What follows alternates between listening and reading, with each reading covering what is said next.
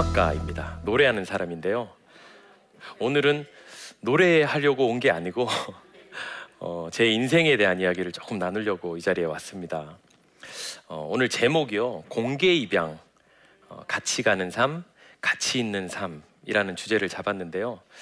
어, 노래하는 사람으로서 살다가 어떻게 입양과 관련된 삶을 살게 됐는지에 대한 이야기를 좀 나누면서 어, 겨울이잖아요. 우리 좀 따뜻한 마음으로 많은 사람들에게 그 하나님의 사랑이 전파되었으면 하는 바램을 가지고 이 자리에 와서 여러분들 앞에 섰습니다. 제 꿈은 대중 가수가 되는 게 꿈이었어요. 가요를 너무 좋아했었어요. 노래하는 걸 너무 좋아해서 열심히 제 꿈을 쫓아서 20대 초중반을 살았는데 결국 그 꿈이 이루어지지 않더라고요. 세상에는 노래를 잘하시는 분들이 너무나 많고 잘생기고 예쁘고 키 크고 늘씬한 분들이 노래를 너무 잘하는 거예요.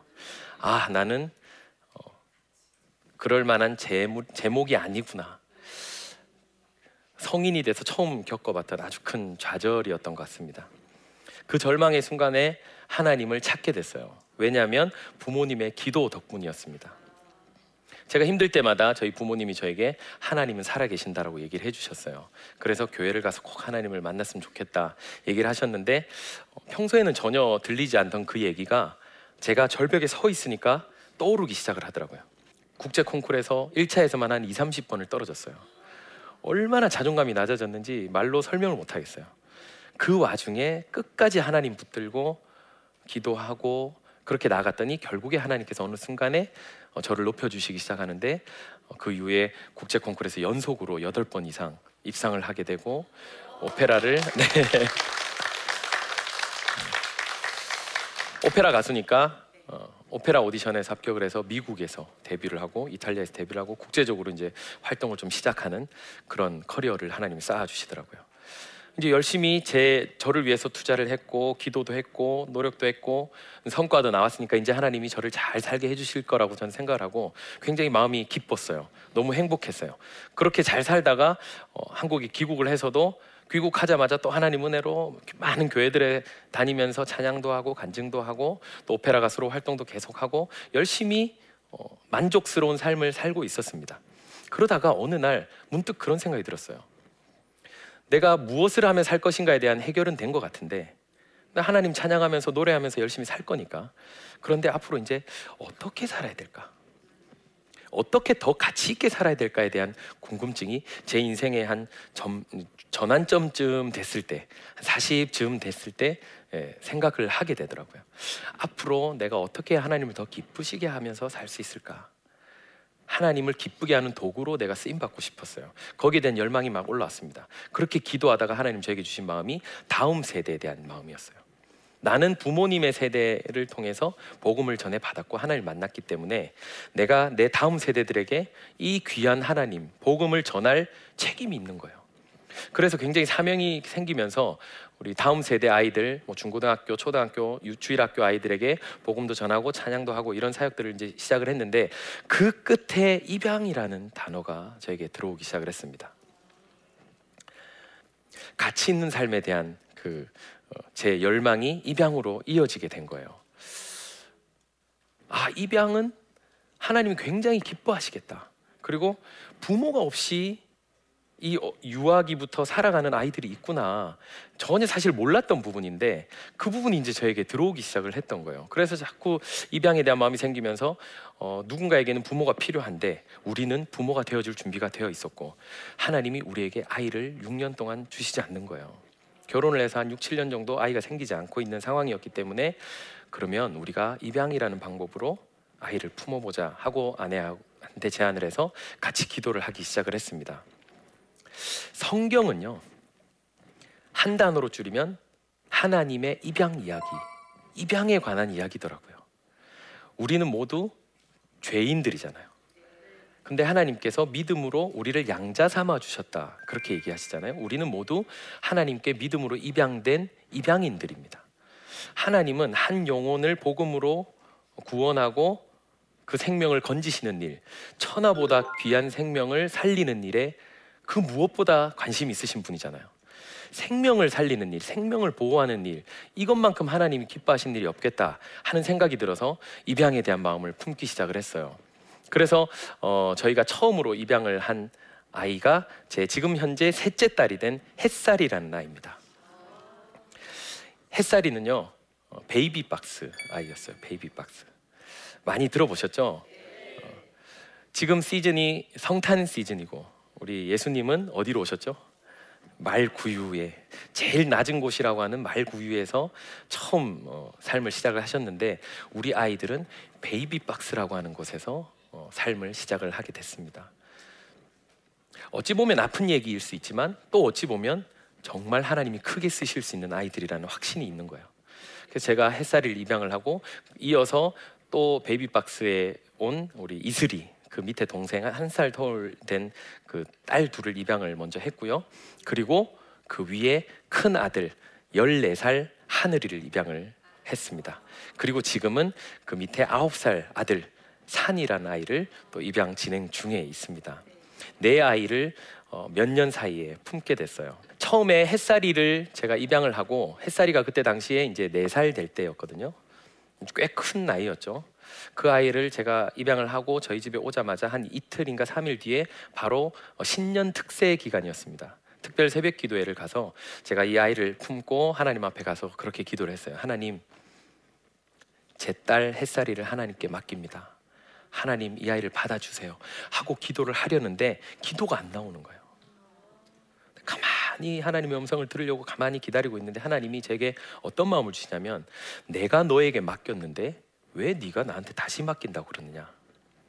햇살이는 네 딸이 아니라 내 딸이다. 그렇게 마음을 주시는 거예요. 입양이 아니었으면 아마 착각했을 것 같습니다. 내 딸인 줄 알았을 것 같아요. 내 소유인 줄 알았을 것 같아요. 그런데 입양을 하자마자 하나님 앞에 가서 하나님이 저에게 그런 마음을 주시는데 아 부모는 청직이구나. 부모는 이 아이가 건강하게 건강하고 안전하게 성인이 될 때까지 보호해주는 청직이구나. 내 소유가 아니구나. 그 깨달음을 하나님이 주셨어요. 그러면서 제 마음에 입양이 선교라는 마음이 생기기 시작을 했습니다. 우리 한국 교회들이 선교 많이 하잖아요. 열심히 선교하잖아요. 해외 어려운 나라 가서 복음을 전하고 선교사님들 열심히 헌신하시는데 제가 가만히 보니까 이 아이들이 다음 세대 우리나라의 주역들이거든요. 근데 이 주역들을 어, 교회가 잘 모르더라고요. 부모가 없이 자라나는 이 시설에 있는 아이들에 대해서 잘 모르더라고요.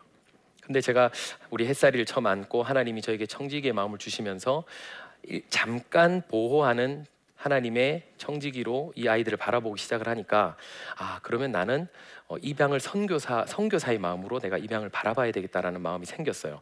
그래서 제 아내에게 그런 제안을 했습니다. 우리 할 수 있으면 최대한 많은 아이들을 품고 그리고 이 아이들이 스무 살 성인이 돼서 다 어, 독립할 수 있도록 최대한 독립심을 길러주고 후원해주고 이 아이들을 다 독립시킨 이후에 우리 다시 새로운 삶을 살자. 제 아내에게 그렇게 얘기를 했어요. 그리고 앞으로 20년 정도 우리는 선교사의 마음으로 이 아이들을 양육하기로 결단을 했습니다. 어, 그럼 이제 입양을 좀 해보자 하고 결정을 했다가도 사실 좀 망설인 시간이 한 2년 정도 지났던 것 같아요. 마음은 먹었지만 사실 쉽지 않은 일이죠. 이게 어, 한 생명을 거두는 일이니까 쉽게 결정할 수 있는 일이 아니고 계속 기도하고 망설이고 그러다 또 잊어버리고 그렇게 한 1, 2년 지났는데 어느 날 제가 교회 가서 기도를 하다가 하나님이 어떤 마음을 주시냐면 이전에 한 1, 2년 전에 제가 입양을 결정을 하고 나서 지금까지 입양을 못한 아이 있잖아요. 그 아이에 대한 미안함을 막 부어주시는 거예요. 얼마나 제가 많이 울었는지 몰라요. 아, 내가 빨리 그때 결정을 했으면 이 아이에게 1, 2년의 부모가 되어줬을 텐데 내가 그때 망설이는 바람에 이 아이가 부모 없이 또 1, 2년을 살았구나. 거기에 대한 미안함이 막 밀려오는데 얼마나 제가 어, 회개가 됐는지 펑펑 울고 아내에게 이야기를 했습니다. 빨리 우리 결정하고 입양하자. 그래서 당장에 제가 입양 기관에 가서 입양 신청을 하고 교육을 받고 입양을 진행을 하게 됐거든요. 근데 처음에 입양을 하겠다고 결정을 하고 입양을 하기 시작했을 때 주변에서 많은 분들이 이제 그런 오해들을 하세요. 돈이 많아서 입양을 하느냐? 입양하려면 돈이 많아야 되는 것 아니냐? 아이 하나 키우는데 돈이 얼마나 많이 들어가는데 이런 얘기 하잖아요. 제 주변 분들도 그런 얘기들 많이 하셨어요. 근데 저는 좀 어릴 때부터 그런 마음은 있었던 것 같아요. 아이는 결코 돈으로 키우는 게 아니다.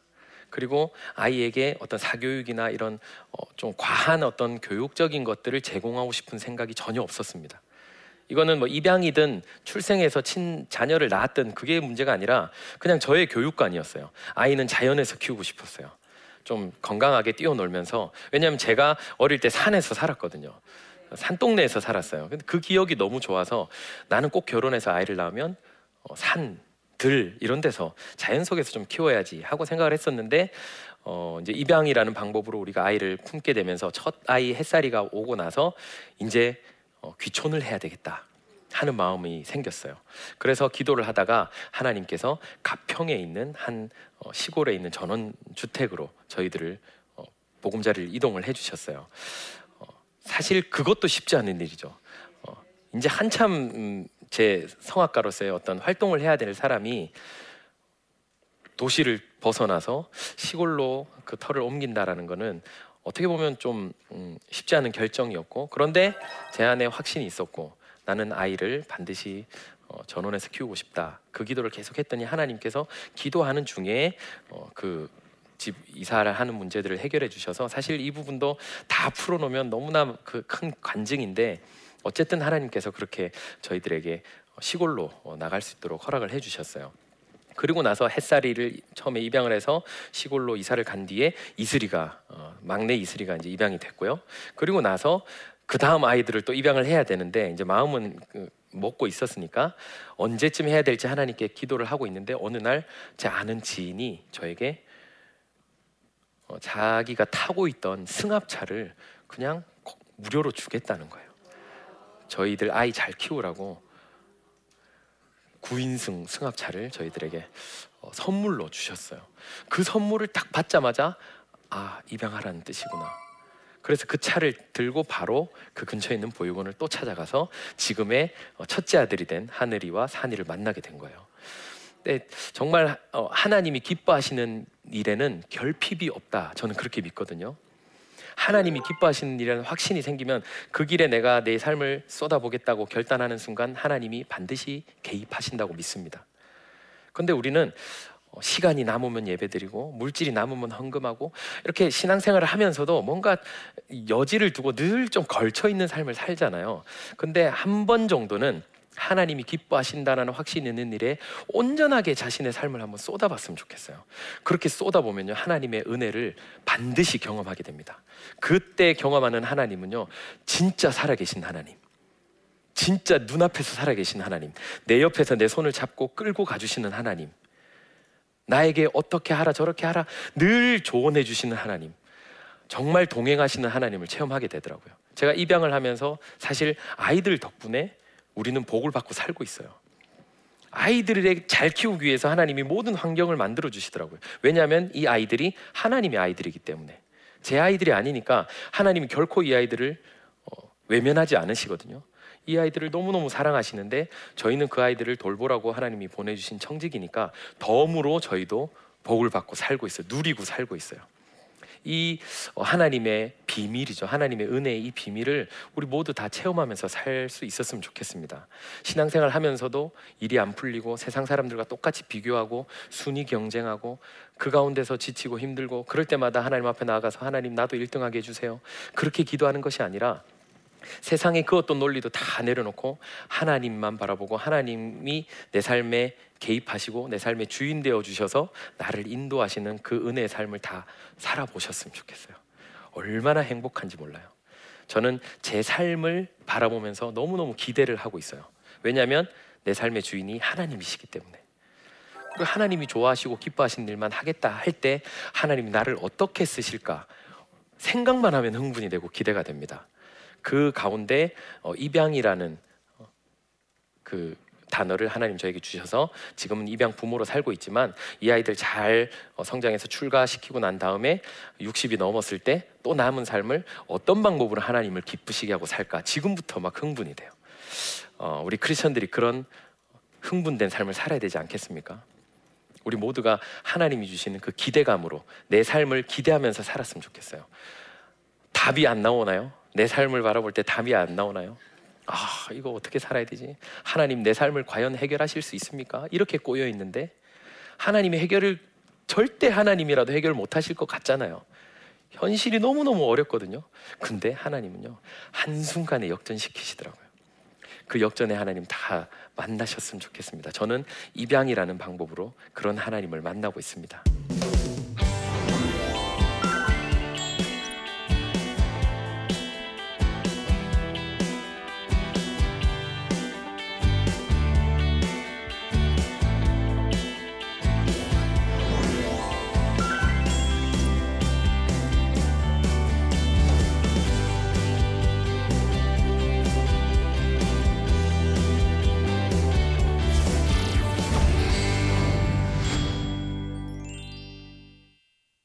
제 강의를 듣고 질문이 두 가지가 들어왔네요. 질문 한번 보겠습니다. 네 명의 아이를 부양해야 하는 가장의 무게가 느껴지실 것 같아요. 가장의 삶을 통해 버려야 할 것과 얻게 된 것이 있다면 무엇이라고 생각하시나요? 어, 제가 이탈리아에서 6년 동안 유학을 했는데 사실 굉장히 힘들었습니다. 그걸 뭐 다 설명하자면 끝도 없을 것 같아요. 너무너무 어렵고 힘들었는데 그런데 하나도 안 힘들었어요. 이해가 가시나요? 너무너무 힘들었는데 하나도 안 힘들었어요. 왜냐하면 꿈이 있었으니까. 내 꿈이 성악가였고 하나님 주신 꿈이었고 그 꿈을 쫓아서 열심히 가고 있었기 때문에 아무리 힘들어도 내 꿈이 있으니까 전혀 힘들지 않았어요. 그게 굉장히 저에겐 큰 교훈이었습니다. 제가 입양을 하겠다고 결정했을 때 하나님이 이제 아버지에 대한 꿈을 주신 거예요. 아 나는 이제 아버지로 살아야 되겠다. 입양 선교사 아버지라는 선교사의 마음으로 내가 직업까지도 바꿔야 되겠다. 라는 결단을 하고 사실 시작을 한 거였어요. 아버지가 되면 이 아이를 중심으로 모든 것을 다 맞춰야 되잖아요. 근데 요즘 시대에 보면 어, 경력 단절, 어, 자녀 저출산 문제 너무너무 심각한데 어, 너무 안타까운 게 이 자녀가 부모의 삶에 방해가 되는 것처럼 느껴지는 인식되는 그런 시대잖아요. 사실 굉장히 안타깝습니다 마음으로. 왜냐하면 부모가 된다라는 것은 그 순간부터 아이 중심으로 살아야 된다라는 결단이 필요한 것 같아요. 하나님이 이 귀한 생명을 나에게 이제 내가 성인이 됐고 누군가를 책임질 수 있는 어떤 능력이 됐을 때 하나님이 맡기신 건데 나는 여전히 나를 위해서 살고 있는 거예요. 평생 나만 위해서 살겠다. 그런 마음이 느껴져서 제가 좀 안타까워요. 우리는 특히 입양으로 가족이 됐잖아요. 이 아이를 보고만 있으면 너무너무 기쁜데 막 주체를 못 하겠는 거예요. 그래서 어느 날 가만히 보다가 제가 그런 생각을 했어요. 야, 이 아이의 개런티를 돈으로 환산을 하면 도대체 얼마인가? 왜냐하면 저는 개런티를 받고 어, 공연을 하는 사람이잖아요.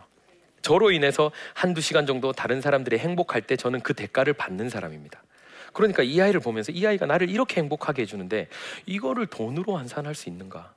정말 천문학적이죠. 어마어마한 가치의 그 재산을 얻은 거예요. 가, 제가 버리고 내려놓은 것과는 비교도 안 되는 엄청난 것들을 얻었습니다. 자녀는요, 이 세상의 어떤 물질과 비교할 수 없는 축복이고 은혜인 줄 믿습니다. 하나님의 선물이에요. 자녀들 많이 넣으셔야 돼요. 많이 낳으셔야 돼요. 지금 큰 일입니다, 우리나라 저출산 때문에. 다음 질문 한번 볼까요? 아직은 어리지만 아이들에게 공개 입양을 통해 가족이 되었음을 이해시키고 늘 설명해 주시, 주는 것이 중요할 텐데 현재 아이들에게 어떻게 설명해 주시는지 궁금합니다. 네, 이 공개 입양 가족들이 가장 어, 어려워하는 부분이에요. 어, 언제 어떻게 이 아이에게 입양에 대한 설명을 해줘야 되는지 근데 저희 같은 경우는 좀 다른 케이스인 게 큰 아이들을 입양했잖아요. 국내에서 사실 큰 아이 입양은 흔치 않습니다.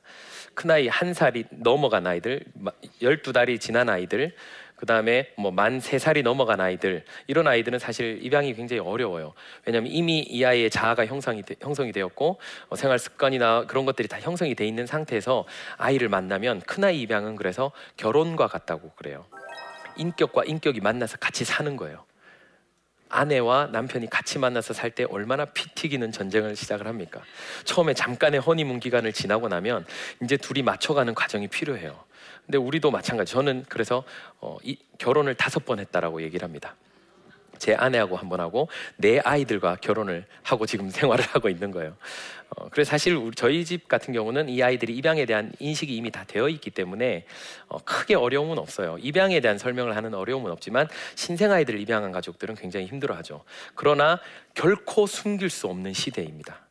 입양 사실을 숨길 수 없고 숨겨서도 안 되는 거예요. 왜냐하면 그건 이 아이가 가진 스토리, 그냥 그 자체예요. 이거를 부모가 이 아이들을 위한다고 감싸주는 것이 결코 좋은 게 아니더라고요. 그랬다가 성인이 됐거나 사춘기 때 어떻게 해서 우연히 알게 되거나 뭐 친척에 의해서 알게 되거나 다른 사람들을 통해서 알게 되면 이 아이가 굉장히 힘들어합니다. 그때 드는 아이들의 감정이 배신감이래요. 왜 나를 속였지? 우리 부모님 왜 나를 속였지? 왜 나에게 솔직하게 얘기 안 했지? 아이들에게는 철저하게 솔직하게 이 아이에 있는 그대로를 얘기를 해주고 대신에 예수님도 가장 낮은 곳에서 왔지만 그렇게 인류를 변화시켰던 것처럼 너도 정말 베이비박스라는 빌라 앞이라는 아주 낮은 곳에 출발을 했지만 너의 삶을 통해서 정말 많은 사람들이 희망을 갖고 도전을 받을 거야. 그래서 저희는 집에서 어, 입양 이야기, 뭐 그 우리 아이들 낳아준 생모 이야기 이런 얘기들도 전혀 어려움 없이 얘기를 합니다. 그래서 큰 아이들은 어, 생모도 한번 만나보고 싶다는 얘기도 하고 그래서 우리 기회 되면 한번 찾아보자 이런 얘기들도 서슴없이 하는데 굉장히 건, 굉장히 건강한 관계라고 생각을 해요. 하나님이 저희에게 맡기셨기 때문에 거기에 대해서 저희가 순종하고 우리가 부모가 되겠다고 결단한 이상 전혀 입양은 어떤 부끄러운 것도 아니고 숨겨야 될 게 아니라 오히려 하나님께 순종했다는 어떤 그 하나님의 하나님의 마음에 합한 마음이라고 저는 생각을 해요. 그래서 어, 입양했음을 더 당당하게 얘기를 하고 우리가 당당할 때 아이들도 아 입양이 아무것도 아니구나.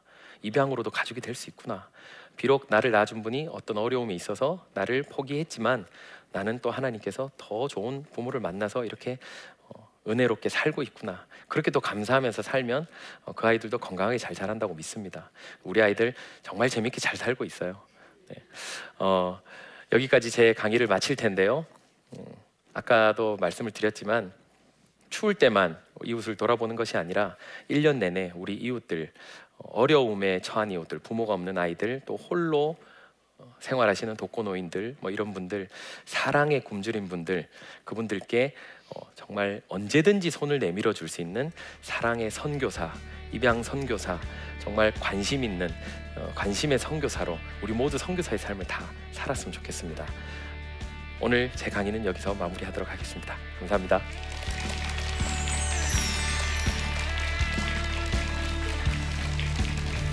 안녕하세요.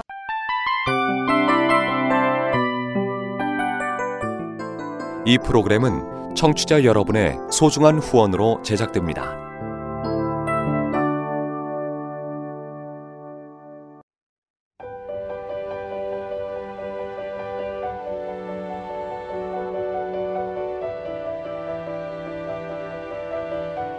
세상에는 수많은 교회들이 있지만 더 깊이 있는 말씀 강해를 찾기 위해 크기로만 교회를 선정하지 않습니다. 보다 좋은 영적 콘텐츠를 더 많이 나누기 위해 방송비를 받지 않습니다. 1년 365일 복음만 전하고 싶어서 우리는 광고를 하지 않습니다. 온누리의 복음을 땅끝까지 CGN TV와 함께 땅끝 성교사가 되주세요